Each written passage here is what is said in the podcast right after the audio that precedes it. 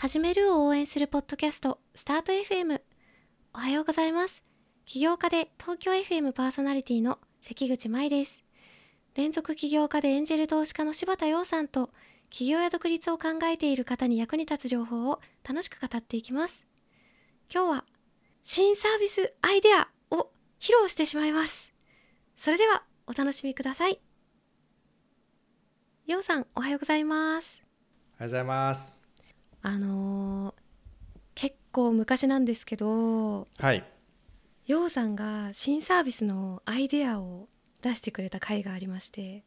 採用、全員採用サースですかね。そうですそれすっごい再生回数が良かったんですよえで結構あのツイッターでもハッシュタグつけて感想までいただいたりとかしましてー、確かに、確かにあったあった。そうなんですよありがたいですね。本当嬉しいですね。やっぱりねそういう具体的なアイデア を求めてるのね。その抽象的なね。やっぱ欲しいんですよ答えがねズバリ欲しいんですよそうですようね。ーんだってねポッドキャスト聞いて事業アイデアが得られるとかめちゃめちゃコスパいいじゃないですかコスパいいですね。あのただだし。というわけでなんかそういうのないでしょうか？事業アイディア？はいめちゃめちゃだな。事業事業アイデアください。あるある、あるある、あります。あるんだ。あるんだ。すごい。まあ別にそのね、あの、はい、ちょっと無責任な、無責任に、無責任という条件付きでありますよ。なんかお、これまあ僕が考えたというよりは、えっ、と、とあるサービスを見ていて、あの、確かにこれ今だったらうまくいくよねって思ったサービスが、を見つけたっていう話なんですけど、アメリカのサービスで。えーまあ、サービス名がすごいあのサービス名から話すと分かりやすいんでサービス名を先に言うとフリーエージェンシー、まあ、フリーエージェンシー。エージェントの会社っていう意味ですねフリーエージェンシー。エージェンシー。うん。っていうフリーエージェンシー .com ってこれちょっと高そうなドメインを持ってる会社がまあ10億ぐらいシリーズ A 調達しましたよみたいなニュースが3月にへえなんでしょうね。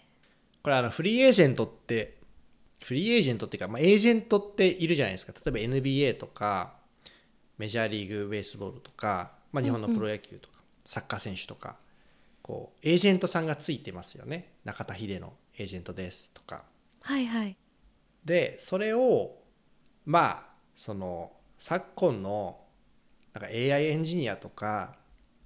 プロダクトマネージャーとかってもうほぼ、まあ、年収も含めて NBA プレイヤーみたいなもんですよねみたいなうんうん。世界観のサービスで、なので私たちがその人たちのエージェントやりますよっていうサービスなんですよ。なるほど。なんかすごいでわかりやすい。はい。そうそうそう。でなんかホームページ見るとあのなんかわかんない。例えばインスタグラムのプロダクトデザイナーとかなんか、えードロップボックスのプロダクトシニアプロダクトディレクターとかなんかそういう人たちがなんか俺らがこれがあこれが我々がその扱ってる選手ですみたいな選手っていうか エージェントの対象ですみたいな。あ。そういう感じでこう写真が並んでてでこれこれらの私らたわっちは代理人ですみたいな感じで、まあ、そこの時点で結構などう思いました今？ーえなんかその人たちがえそれって現職の人たちなんですかね？なんか転職活動職の人たち現職の人たち。今のドロップボックスのシニアディレクターオブプロダクトとかネットフリックスのソフトウェア。なんか一般的にその転職サービスとかを使う時って転職しようと思っているとか今のポジションじゃないところに興味があることを隠すというかあんまり表に出さないと思うんですけどそれその人たちそこに乗っちゃっていいのかなみたいなことをちょっと思っちゃったんですけど。おおそっちかなるほどね、なるほどね。いやなんか僕これ見た時にやっぱり自まあある程度そういうハイレベルな人材だったらあなんかここに乗りたいなって思うんじゃないかなと思って。ああまあ確かにねかっこいいかっこいいですけどただその自分の会社の仲間とかに見られた時になんか気まずい気持ちもあある。あなるほどなるほど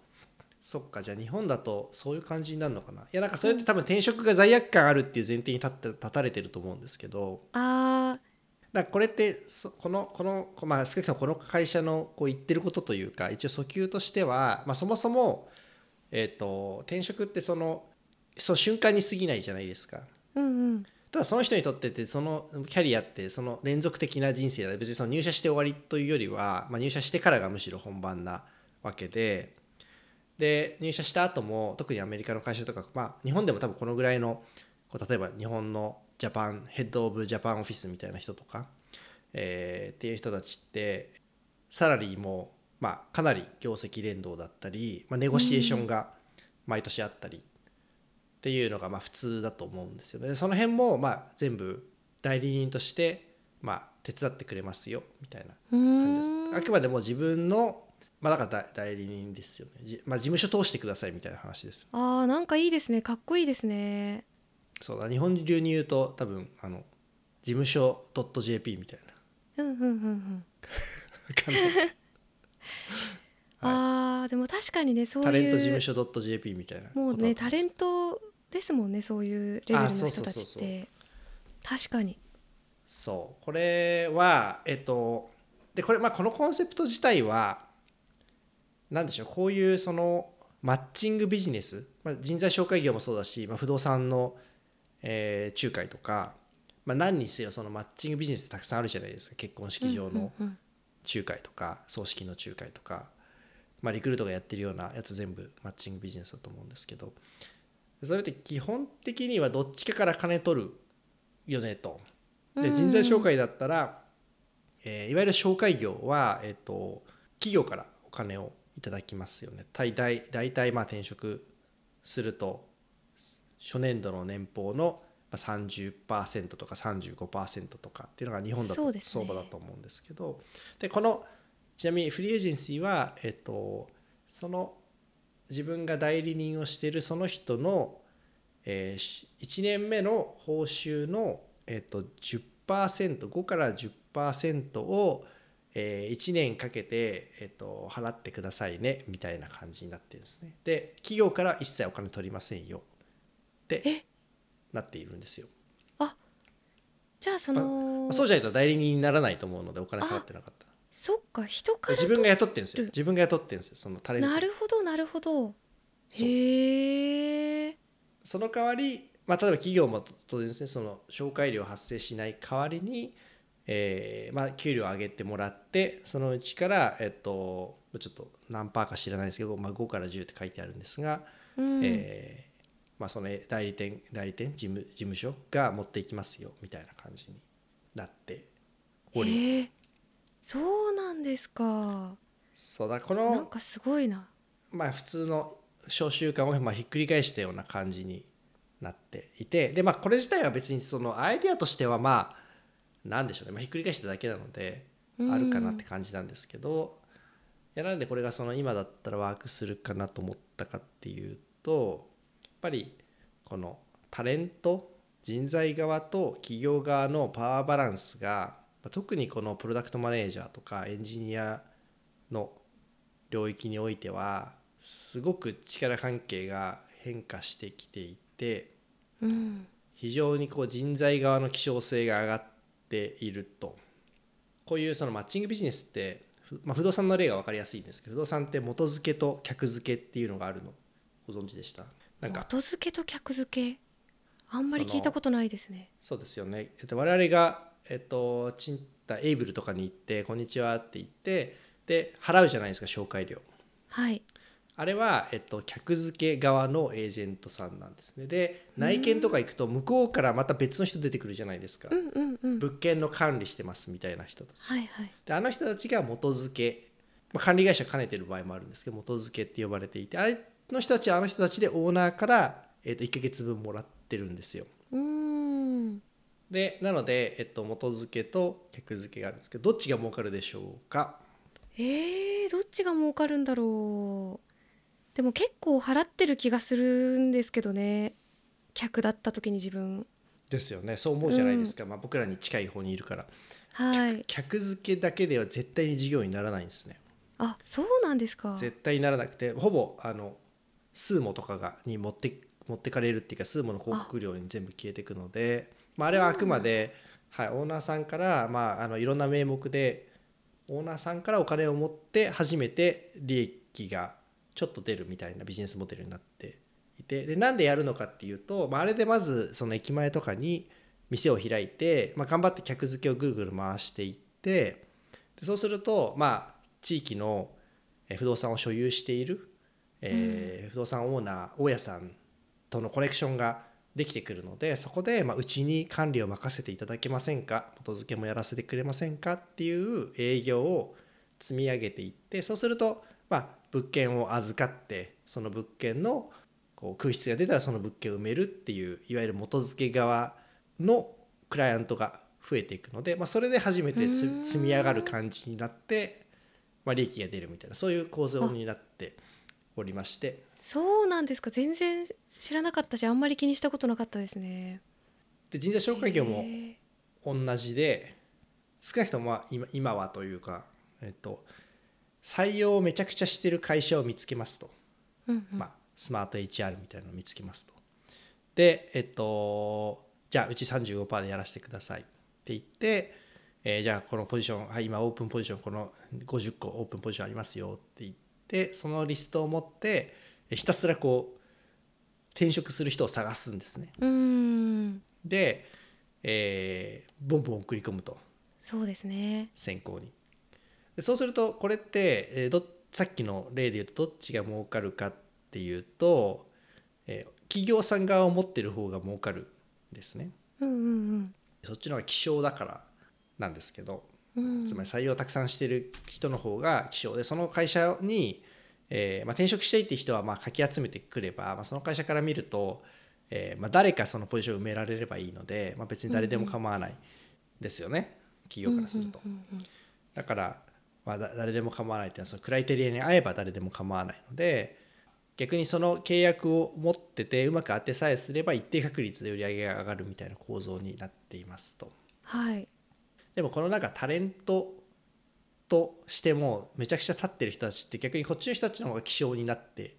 いてうーんその世界のトップ100のプロダクトマネージャーみたいな人って絶対にまずその食い破れることはないし給料は上がる一方だしでむしろその人からするとどういうところでキャリア築きたいのかみたいなその人に交渉力がある感じにななりつつあるしまあこれからもどんどんそういうそういうゾーンにいるうんうん。人たち、えーまあ、今でいうと日本でもプロ経営者の人たちとかそういう感じだと思うんですけど、まあ、そういうプロ経営者ゾーンにいる人たち交渉力がめちゃくちゃ強くて、えーどの会社も来てくださいってなってて、えー報酬もネゴシエーションし放題みたいな人たうちんが、えーとどんどん増えていくと思うんですよね。あそうっていうのはやっぱりどんどんテクノロジーがこう事業に浸透していくとなんかやっぱで、技術とかデジタルって本当にその組織を鍋蓋型組織化するというか。ー鍋蓋型組織。だから鍋蓋って漢字の冠の鍋蓋でもいいんですけどなんかちょこんと上に一人立っててあとは全部フラットみたいなこうんうんうん。う一人がすごいたくさん見るみたいな形いしてるじゃないですか。で今までのその非デジタルな組織って基本的にはやっぱピラミッド型でなんか1 1人の下に3人いて3人の下にまた 3, 3人ずついてみたいな。で3人の下にまた3人ずついてみたいな感じでこう等倍の感じで三角形になってると思うんですけど、まあ、例えばスラックとか見るとすごい分かりやすいと思うんですけどスラックだったらそもそも三角形になって伝言ゲームみたいなする意味ないじゃないですか。ああそうですねでえっとまあスラックっていうコミュニケーションスタイルもそうだしなんかデジタルプロダクトのものづくりみたいなのもどちらかというとやっぱそういうふうになっていてその PDM プロダクトマネージャーとかその設計するエンジニアとかがものすごい重要でで逆にそれがそのその下になんかそのその人のサブみたいなのがいてもなんかあんまり意味ないっていうか設計者の下にさらに細かい設計する人の下にさらに細かい設計する人みたいにこう段階的になってる意味があんまりないというか。確かにそうですよね。そういう組織構造ではないですよね。そうでそうするとこ鍋豚の人ののその鍋豚のポチの人の強さみたいなのが全部を決めるみたいな状況になるじゃないですか。あだからここのここに別にあの、まあ、ビル・ゲイツがイメージ君も言ってましたけどやっぱりその優秀なエンジニアの生産性って優秀じゃない人のその10倍どころじゃなくて桁3つぐらい違うみたいな話をしててでそれが本当だとするとそのなんだろう1,000万の人が100人いるより10億円の人1人いた方がいいよねっていう話にーうーんなっていきますと。で実際僕はそういう傾向かなりあるんじゃないかと思っているので特にこの鍋豚の上の人はですね。だから、えっとそういう人増えていくと思うんですよね。その組織の構造がそういうふうに変わっていく変わっていかざるを得ないのででその人って今度リテンションもすごい大事じゃないですか。長くできるだけいてほしいし。そうですよね。どんどんやめちゃったらもったいないでですよね。逆にもうえ大事務所つけてもう事務所になんかそのいろいろその人の何ていうんですか人生相談とかなんその人がたどういうものを欲しているかとか何を考えているかとかもうマネージしてもらった方が会社としても楽なんじゃないかと思ってその人とワンワンするのももちろん大事ですけどまあ言いにくいことも当然あるじゃないですか。とか、まあ、本人はあんまり自覚してないけどそのエージェントから見ると、まあ、今彼はこういうふうにただ家庭でこういうことがあるから、えーこういうだちょっとワークライフバランス見直そうとしてるよとかする可能性あるよねとか。うんうん。だからそういうことをそのやっぱ会社側が設計するってもう無理だと思うんですよ。そういう人たちってもうタレントなのでそっかそっかそっか、うんそうですイチローのキャアリアをその、うん。あのヤンキースのコーチが設計するのって無理じゃないですか。うん自分よりはるかに優れてはるかにこう高みにいる人たち。自分が見えてないものがたくさん見えてる人なので。まあその人の 上司ってすげえ辛いと思うんですよね。確かになむしろだからもうそんなのはえっとそんなのはというかそういうことはそういうの得意な人に任せてしまいっていうで今でももちろんなんかキャリアコンサルタントっていうことだったりまあいろいろヘッドハンターみたいな人たちって、まあ、当然そういう機能を提供しようとはしているし、まあ、提供を一部していると思うんですけど、まあ、結局そのビジネスモデルが会社まあ、採用してる会社からお金もらってるっていう設計になってるので、まあ、どうしてもやっぱりその、うんまあ、インセンティブのズレって存在してると思うし、まあ、それは、まあ、インセンティブってやっぱり全てだと思うのでっていうだから,、まあ、だから今今ならでき今ならっていうかこれからこうなるんじゃないかなというふうに思い、まあ、これがいいんじゃないかなっていう日本でももうちょっと経てばいけんじゃないかなっていうのがある。なるほど。日本でかでもこれあれですもんね。転職する人がお金払うんですもんね。そうですね。ね。え転職で。転職する人っていうかだから要するに自分のエージェントになってもらう感じなんで自分の例えば芸能人が自分で仕事探したりしないじゃないですか。そうですよね次監督次どういう舞台やるんですか？みたいな。うん。やんないじゃないですか。確かに。当たり前にやんないじゃないですか。うん。だから言わんやあのなんだろうそういうなんか凄腕 AI アーキテクト親っていう感じで。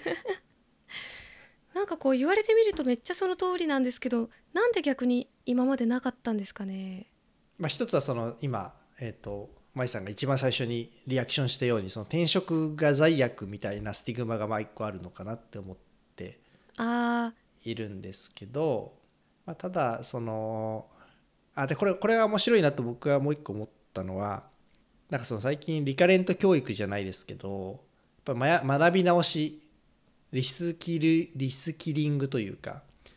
えー学び直しみたいなとかキャリア設計みたいなすごく大事になってきてると思うんですよ。世の中の変化すごい激しいし。で、うんうん。会社がそれに対してオーナーシップ持てないような状況になってきてると思うんですよ。むしろ会社が例えばさよくそのどういう人材欲しいんですかって言ってなんか問題解決力が高くって全体俯瞰が見えていてうんぬんかんぬんみたいな。デジタルに詳しいみたいな。でもなんかお前がそうじゃないじゃんみたいな感じじゃないですか。そうすると 会社が育成するって無理なんですよね。だからもうみんな投げちゃってると思うんですけど基本的には。あ、はい、で、えっとまあ、ユーデミ見てねみたいな感じとかあのまあその外部で、まあ、キャリアチェンジを主に通じて、えーこう自分のキャリア作っていくみたいなのが当たり前になってるのでむしろ自分のキャリアをうまいことなんか伴走してくれる人に対するニーズ高いと思うし、まあ、企業にとってもそういうのを一部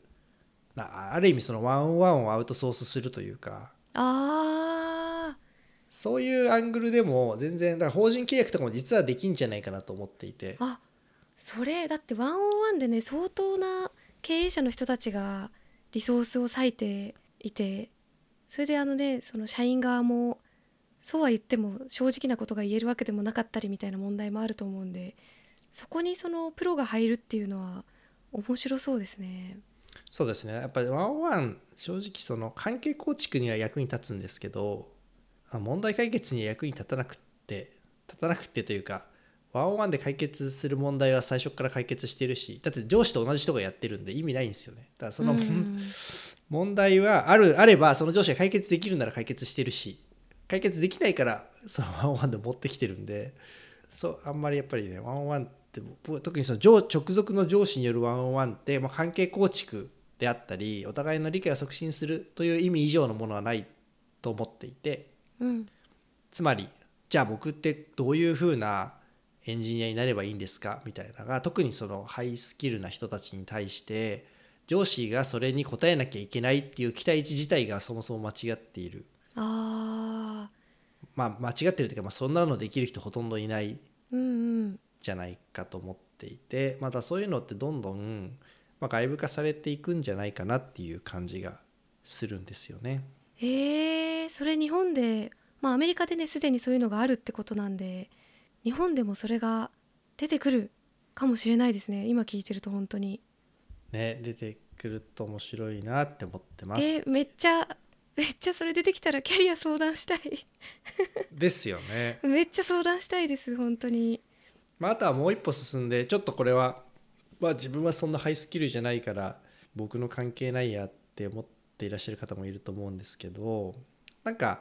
普通にフリーランスのエンジニアさんだったりコンサルタントみたいな人たちでもなんかやっぱり常に案件のパイプラインを作っておくとかって大変だし、うん、その案件がいいか悪いかみたいなもうちゃんと評判とかも精査して本当は仕事を受けたいしなんなら請求書発行とか、えー、確定申告とかって本人がやらなくてもいいじゃんというか誰かやってよみたいな気持ちの人たくさんいると思うんですよね。お金払うから。ね、で実際最近そのまあフリーランスを派遣してくれるサービスとか会社って結構増えてきていて割とフリーランスの方がそれ、まあ、それに所属するってわけじゃないんですけど業務委託のまあ、業務委託の派遣みたいなちょっと法律的にその今の表現は良くないんですけどみたいな形のサービスたくさんあるので、まあ、実質的にはこれ起こってんじゃないかなって感じもしててその人たちってまあ、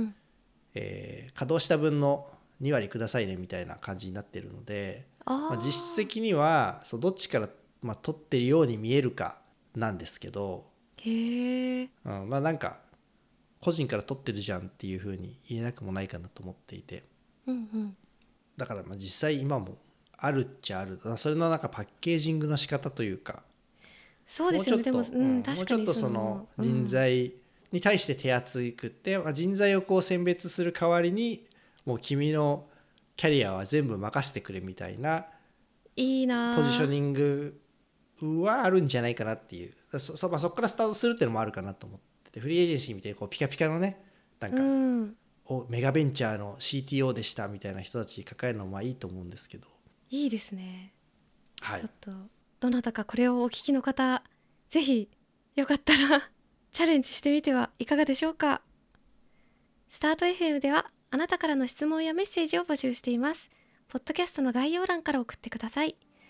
そして最後まで聞いてくださったそこのあなたチャンネル登録高評価よろしくお願いします。今回も聞いてくださりありがとうございました。ありがとうございました。それでは素敵な一日をお過ごしください